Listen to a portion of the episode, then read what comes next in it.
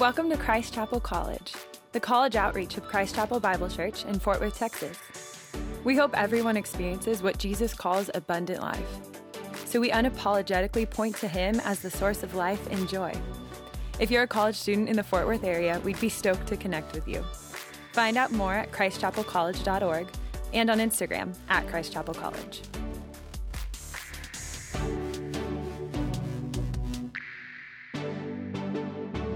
Morning. If I have not had the privilege of getting to meet you yet, my name is Asher Fraley. I'm so glad that you're here. And I could not be more excited just to be coming alongside of you and looking at God's Word together with you today. I wanted to just start this time by referencing an aspect of my time in college. It might it overlaps with our text and maybe it's similar to y'all's experience as well. I studied architecture at, at UTA, just a little bit away from here. And the way that the major was set up was they didn't offer the same classes in the spring that they did in the fall, and vice versa. And so you can imagine if you were to fail or um, have to drop a class, it wouldn't set you behind one semester but two. And so as a result of this, it made me extra diligent in my studies. I really didn't want to be set behind a whole year. Um, however, you know, college is just one of those times where you can try to make plans and set things up as best you can, but they really have the potential to just collapse kind of at any moment. There's so many different factors. Let me let me just paint a hypothetical example for you this morning. Let's say that you're enrolled in a class, let's say it's a biology class, and it's late in the semester. You go, it's a Monday morning, bright and early, you got a test coming up on Wednesday. You go into class and you realize that the test you thought was on Wednesday is actually that morning, and you haven't studied at all for this thing. And so, as you might expect, you take the test and you get a failing grade. And afterwards, you go into, I don't know, Blackboard or whatever it is and look at your grade. And you had a C, but now you're failing the class as a whole. And failing the class means you're not going to be able to progress to major related classes next semester. So you sit down and you think, okay, I think it's time to change my major. And suddenly changing your major means that you're having to rethink through a new career and having to rethink through a new career means that you're having to rethink through what you're passionate about because suddenly the next 30 years of your life just changed all because you thought that the test was on Wednesday and it was actually on Monday, right? Things can just collapse and change really at any moment. In college, um, it's not a season that many of us, I'm sure, would define as stable, secure, or unshakable, and yet that's something that all of us long for for stability, for certainty of outcome. But life really hardly ever operates according to our plan. What we think of as stable in life oftentimes can prove itself to be vastly unstable by means totally outside of our control. Just to kind of name a few examples, if you ever, you know, had a history class, you'll know that rate, nations rise and then they just fall overnight. Businesses rise and then crumble. Our careers can end just very quickly in ways out of our control. Our identities, our relationships, the area of effect of potential change is all around us. And I address that this morning because this concept of a longing for unshakability is the central theme of our text today. The author of Hebrews is going to strongly urge his audience to stay the course amidst whatever persecution they've been going through. And he does this through the use of a profound encouragement, and then he follows it with a necessary warning, which is consequently my goal for our time today is to illustrate both the encouragement and the warning and why both ingredients are essential to live a life marked by an unshakable hope. And so, if you've got a copy of the scriptures with you, I want to invite you to turn to Hebrews 12. This is where we're going to spend the majority of our time today. And, and while you're flipping over there, I just want to highlight a really a reoccurring theme that we've seen throughout the last 11 chapters of Hebrews. You know, the author, he has this repetition of setting up a compare and contrast where he'll he'll demonstrate an old order or an old way of doing things and then contrast it with a final method of doing something. You know, The old high priest, the old system of high priest has been replaced by Jesus, the great high priest, or the old covenant has been replaced by the inauguration of the new covenant. And this theme goes on, and he culminates his comparison of the old and the new with a final contrast here in, in Hebrews 12. And so, if you've got your Bible open, I encourage you to read along with me. We're going to start in verse 18, and we'll have the words up on the screen too, so you can read along. Verse 18 For you have not come to what may be touched, a blazing fire and darkness and a gloom and a tempest and the sound of a trumpet and a voice whose words made the hearers beg that no further messages be spoken to them, for they could not endure the order that was given. If even a beast touches the mountain, it shall be stoned. Indeed, so terrifying was the sight that Moses said, I tremble with fear. But you have come to Mount Zion and to the city of the living God, the heavenly Jerusalem, and to innumerable angels in festal gathering, and to the assembly of the firstborn who are enrolled in heaven, and to God, the judge of all, and to the spirits of the righteous made perfect, and to Jesus, the mediator of a new covenant, and to the sprinkled blood that speaks a better word than the blood of Abel. Verse 25 See that you do not refuse him who is speaking. For if they did not escape when they refused him who warned them on earth, much less will we escape if we reject him who warns from heaven. At that time his voice shook the earth, but now he has promised, Yet once more I will shake not only the earth, but also the heavens. This phrase, yet once more, indicates the removal of things that are shaken, that is, things that have been made, in order that the things that cannot be shaken may remain. Therefore, let us be grateful for receiving a kingdom that cannot be shaken. And thus, let us offer to God acceptable worship with reverence and awe, for our God is a consuming fire. So, you might be wondering, well, what on earth is going on here? This passage is has the potential to be exceptionally confusing. And you know, the author of Hebrews, he's writing to a very specific audience, an audience that's made up of Jewish background believers. And so they have a, an understanding of Old Testament themes and literature and rhetoric. And, and we oftentimes do not. And so the there's lots of references that are occurring in this particular passage that we just read that are referring to ideas in the Old Testament. So if you're feeling a little bit lost, don't worry. We're going to unpack together what's going on here so that we can collectively glean the wisdom that the Holy Spirit has for us today. So, to help guide our conversation in this, I want to just ask a simple question. And you don't have to answer this out loud, just think about it in your mind. The question is what comes into your mind when you think about the word Christian or Christianity? Either either will do there's plenty of applicable answers, but if if what comes into your mind, what you're thinking about is something along the lines of a standard or perhaps rules, maybe even more specifically the 10 commandments, the initial few verses in this passage are actually in reference to the Old Testament origin of the 10 commandments. So let's go back and we're going to start unpacking this together. Verse 18. It says, for you have not come to what may be touched. And maybe your translation says a mountain that may be touched. I like that. We'll go into that more in a second. A blazing fire and darkness and gloom and a tempest. So, what the author is referring to here is the Israelites' encounter with God at Mount Sinai. And this comes from Exodus 19. Let me paraphrase the story for you here. So, go back in time. You've got the Israelite nation, they're slaves in Egypt. They've been there for several centuries now. God raises up this man named Moses to be this herald of freedom to the Israelites. So he comes in, let my people go. 10 plagues happen. Eventually, Pharaoh's like, I've had enough of this. You guys get out of here. So they leave, they cross the Red Sea, and now they're in the wilderness area. And God comes down in this pillar of cloud by day and fire by night, and he leads them throughout the wilderness to this mountain.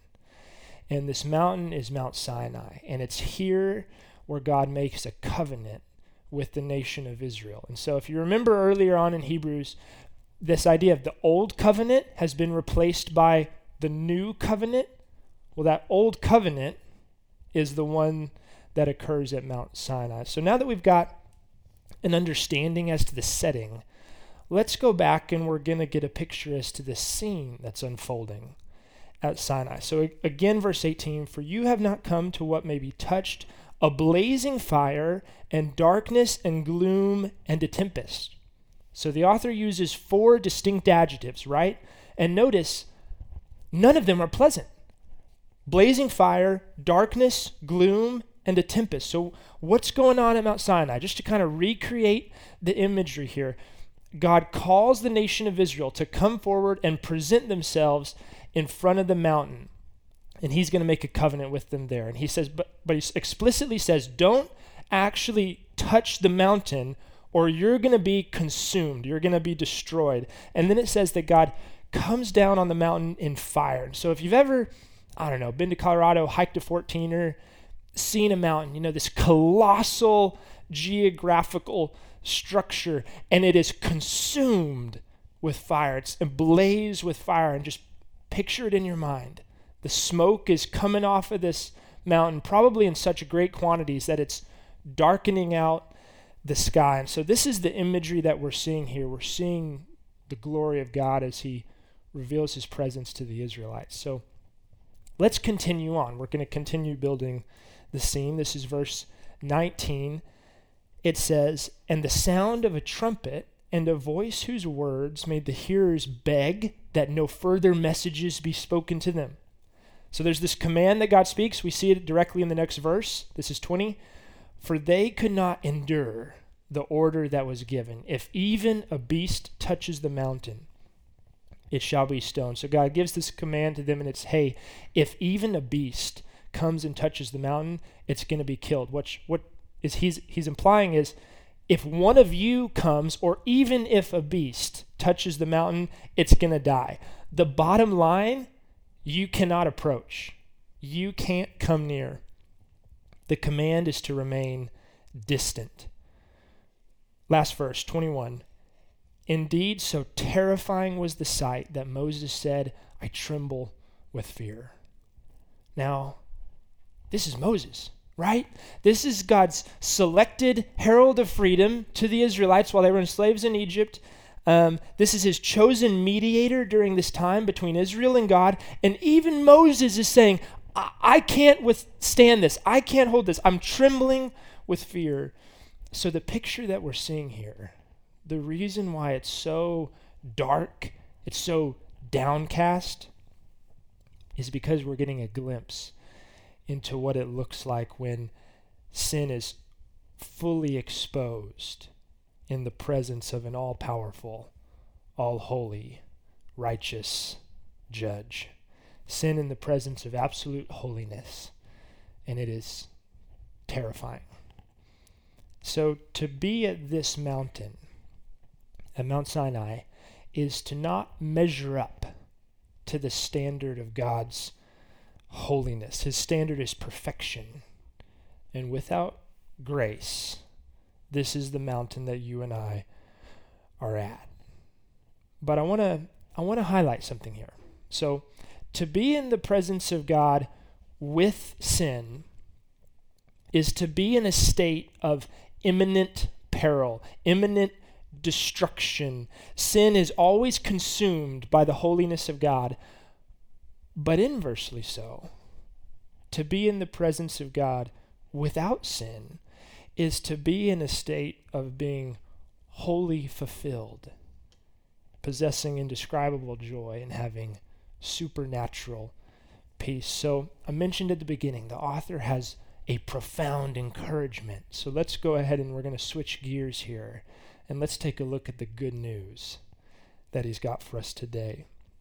This is starting in verse 22. It says, But you have come to Mount Zion and to the city of the living God, the heavenly Jerusalem. And he goes on to list many more descriptions regarding Mount Zion, which we're going to unpack in just a second. But I want to give some clarity to what Mount Zion itself is historically in the Old Testament during King David's reign, he goes and he conquers the city. The city is, is on a hill named Zion, and so it becomes the city of David. And then throughout the rest of the Old Testament and, and the Bible as a whole, it gets referred to less as a geographical location and more referred to as a spiritual location representing the holy dwelling place of God or the city of God. And so when the author says, You have come to Mount Zion, that's the Zion he's referring to, is you've come into the city of God, not to a literal mountain, but you've come into the holy, heavenly dwelling place of God, or in other words, you're in right relationship with God. Now, God's presence is at both of these mountains, both Sinai and Zion, but the, the difference, the divide between the two, could not be more stark. And so um, we're going to explore these differences. I'm a, I'm a visual learner, so we've made a, a visual guide to help us be able to, to grasp how Sinai and Zion differ. This is a chart, and we're going to start with examples of Sinai that we've already referenced as a, as a reference point. So we've talked about how Sinai is an earthly location, it's a geographical location. Let's compare that to Zion.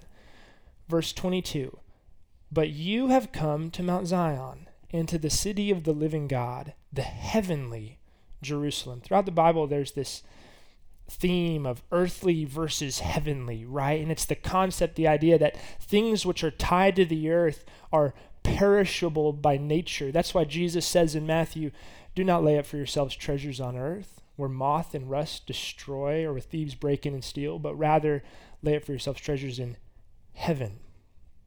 Why? Because heaven is imperishable. The earthly investment will crumble, and the heavenly investment will remain. So to have come to Mount Zion is to have come to that which is imperishable. Additionally, Sinai is marked as terrifying. You know, Moses is trembling with fear. That's the, the description at Sinai. But Zion seems to be the inverse. Let's look again at the end of 22. And to the city of the living God, the heavenly Jerusalem, and to innumerable angels, thousands upon thousands of angels in festal gatherings. Some translations will say in joyful assembly. This isn't the cold, dark, terrifying experience of Sinai, this is the opposite. These angels are in festal gathering. They're ready to celebrate, right? At Zion, you've got the party that's going to end all parties.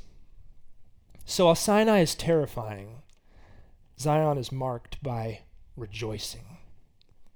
Number three, we discussed how at Sinai there's a barrier, a sense of unapproachability, a right separation between sin and holiness? Well, let's take a look at, at Zion, verse 23 again. And to the assembly of the firstborn. And in Greek, this word is pluralized. What it's referring to is, is believers. And what's their position? Who are enrolled in heaven. Love the word choice there. Enrolled in heaven. If you sign up for a class and then go to that class, is it weird if you're there? No. It'd be weird if you weren't there, right? So, what's the author saying here? He's saying it's not an accident that you've come to Zion. Um, when God saw your name on the guest list, he wasn't like, oh, wow, I really didn't think that guy was going to make the cut. On the contrary, God has specifically reserved for you a seat at the table and has said, come and enjoy fellowship with me. So at Sinai, you can't approach, but at Zion, you belong. Finally, and perhaps most essential, this last one's the most critical for us to grasp in terms of the distinction between these two mountains. At Sinai, God makes the old covenant with Israel. He gives them the law, gives them the Ten Commandments, which means to be at Mount Sinai is to be judged according to your own righteousness, your own merit, to be judged under the law, which we know no one ever fulfills broken people can't meet a perfect standard. And so, if we've come to Mount Zion, then things must be different. We see this in verse 24. The writer associates Mount Zion with the new covenant, which means to be under grace through Christ. So, to be at Sinai is to be judged under the law, while to be at Zion is to be under grace. Hopefully, we're starting to be able to kind of mentally observe the stark contrast between the two. In doing this, we get to put ourselves in the place of the original audience of Hebrews, and we too get to see okay, I see why the encouragement that we've come to Zion is so profound, it's so majestic. However, I think in exploring these differences, it should lead us to ask a simple question, which is so what's changed? What's different? How is it that the writer of Hebrews so confidently says this group of people has come to Sinai, but you have come to Zion? How is it that, that we've got one here and one here? And how do you go from Sinai to Zion? And how do I know where I'm at? Which is something that we have got to address because we want to be certain that we've come to Zion. So, what's changed? I think that there's a few potential differences. The first one that comes to my mind, and maybe you've thought of this too, is well, maybe the character of God has changed. Maybe his nature has has evolved between the two times. After all, Sinai is referred to the, is being referred to in the Old Testament, and when we read the Old Testament, there seems to be a perception of God's wrathful qualities as being illuminated. That's kind of what stands out. And then we contrast that with the New Testament, where we see Jesus and he's interacting with sinners, and there seems to be much more mercy and compassion and forgiveness so maybe it's that the character of God has changed. Well, let's look at the passage, and we're going to see a description of God here. This is verse 23 And to the assembly of the firstborn who are enrolled in heaven, and to God, the judge of all. So at Sinai, God was the judge, and at Zion, he is still the judge, which makes sense part of God's nature, his character, is his unchangeability. Humans change and evolve and differ, but not so with the Lord. He is the same yesterday, today, and tomorrow. So God is still the righteous judge. And what does a judge do? They pronounce right judgment on one who is guilty, which leads to the second potential change, which is well, maybe it's so I see it's not that God's changed. Maybe it's that we've changed. Maybe we're just less sinful than the Israelite nation. You know, if we go back and we look at that passage, they were really messed up. God saves them out of Egypt, and then every step along the way, they rebel and grumble and complain and turn. And we can compare ourselves to them and say, man, they were, they were really messed up. Certainly, we're not that bad.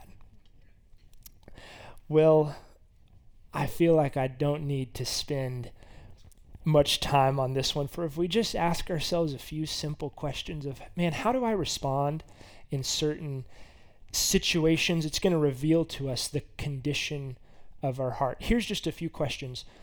When i'm wronged do i pursue reconciliation or is revenge my natural inclination? I get cut off in traffic. Ah oh, hate that guy right? How about this one? Do we do we rejoice at the success of others, or is jealousy what comes naturally?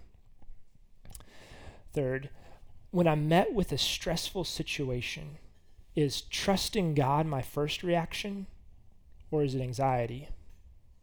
Lastly, is love for others instinctual, or is love for self the first thought on my mind?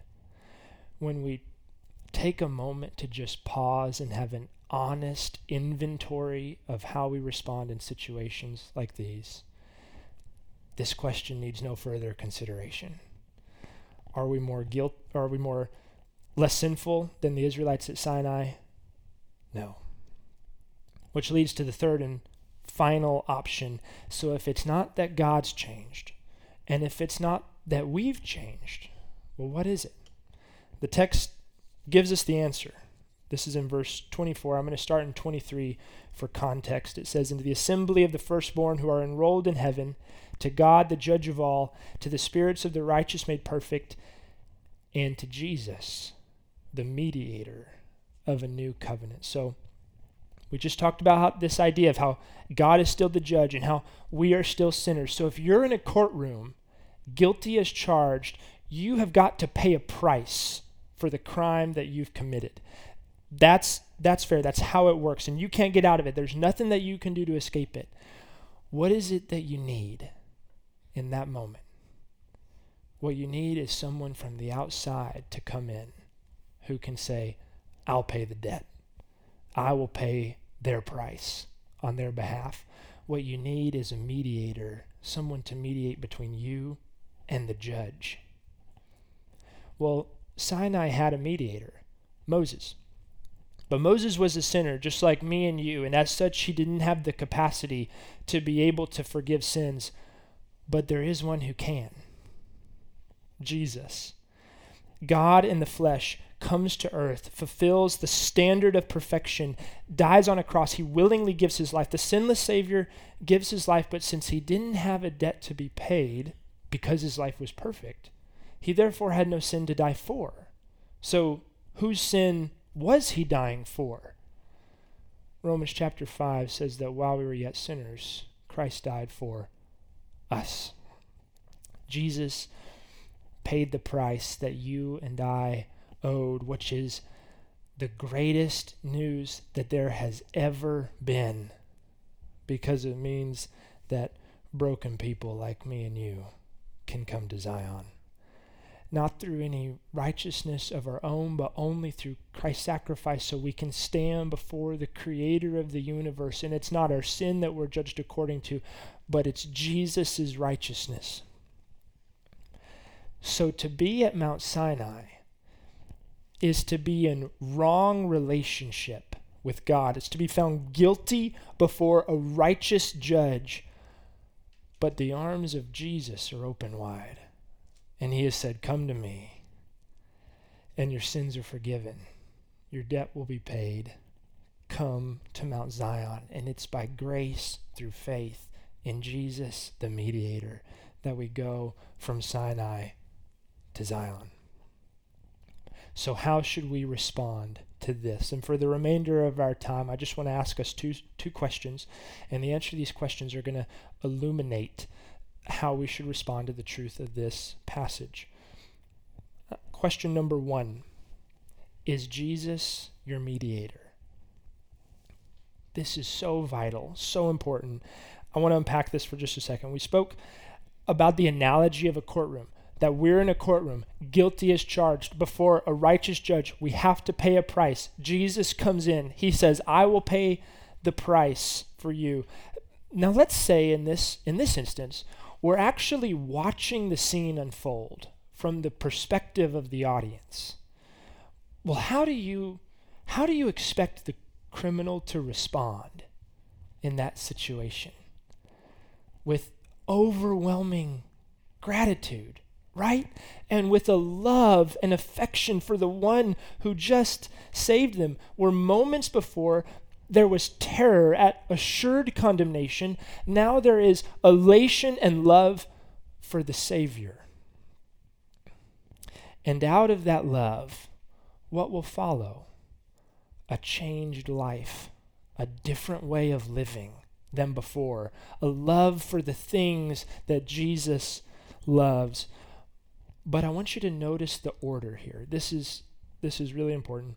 First there comes a change in identity. You go from guilty to innocent, and then comes a change in activity. It's not the other way around, where first obedience is demanded and then identity is given to you. If it were that way, it would be a contract, but it's not. Jesus has made a covenant, which means that my identity is not tangential on my obedience, but rather my obedience reflects my identity.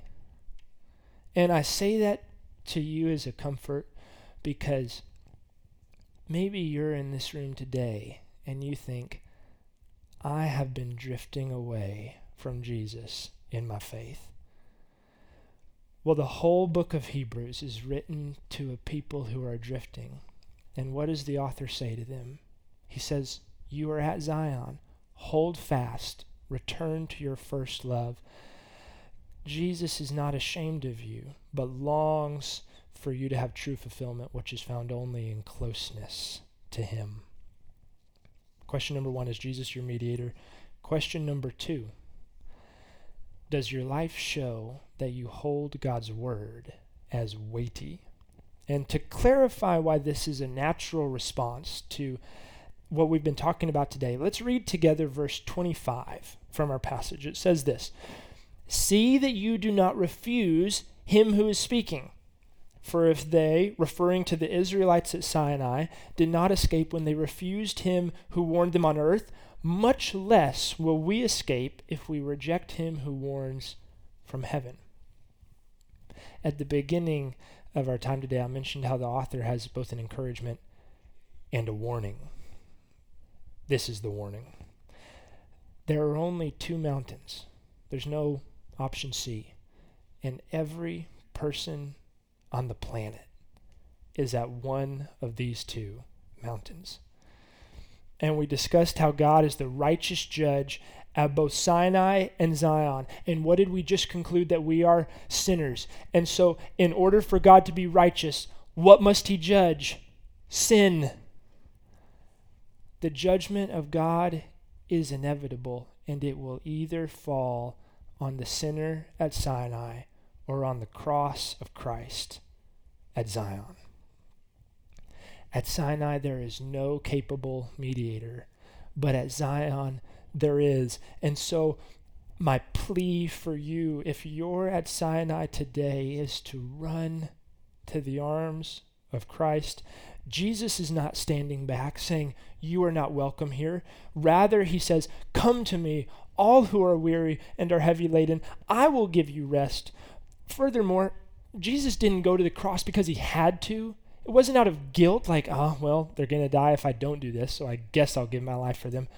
We didn't read it today. Nathan read it last week. At the beginning of chapter 12, it says, For the joy set before him, he endured the cross. What was the joy? The joy is that Jesus is in heaven with those whom he loves, those whom he has called to him. The whole message of the Bible from beginning to end resounds with the love of God for broken people. For God so loved the world that he gave his only Son, that if anyone would believe in him, they wouldn't perish, but they would have everlasting life.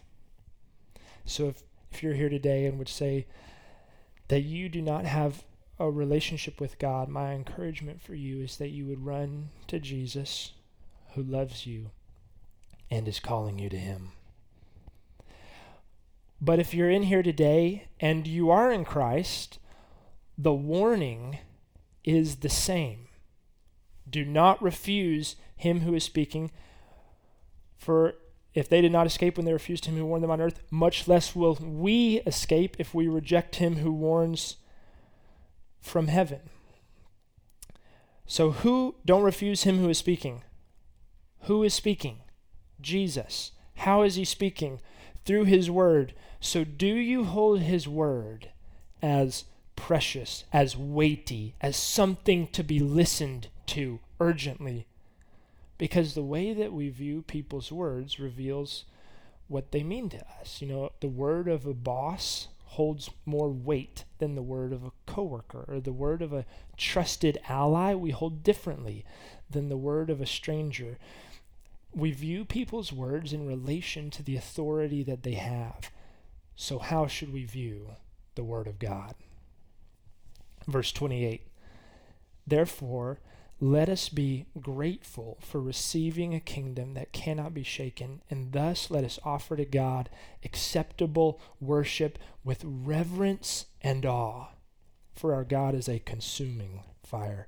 The way we engage with the one who is speaking is with reverence and awe. This is how we view God's word, his call for our lives. We don't take it lightly. So, do you hold God's word, what He's speaking to you, as weighty, substantial, or do you hold it cavalierly, flippantly? When we treat our relationship with God with a, a cavalier nature, the message that it sends to the watching world is that the gift you've been given is not your treasure. So be humble before the loving Father and live in such a way that your life echoes with reverence and awe.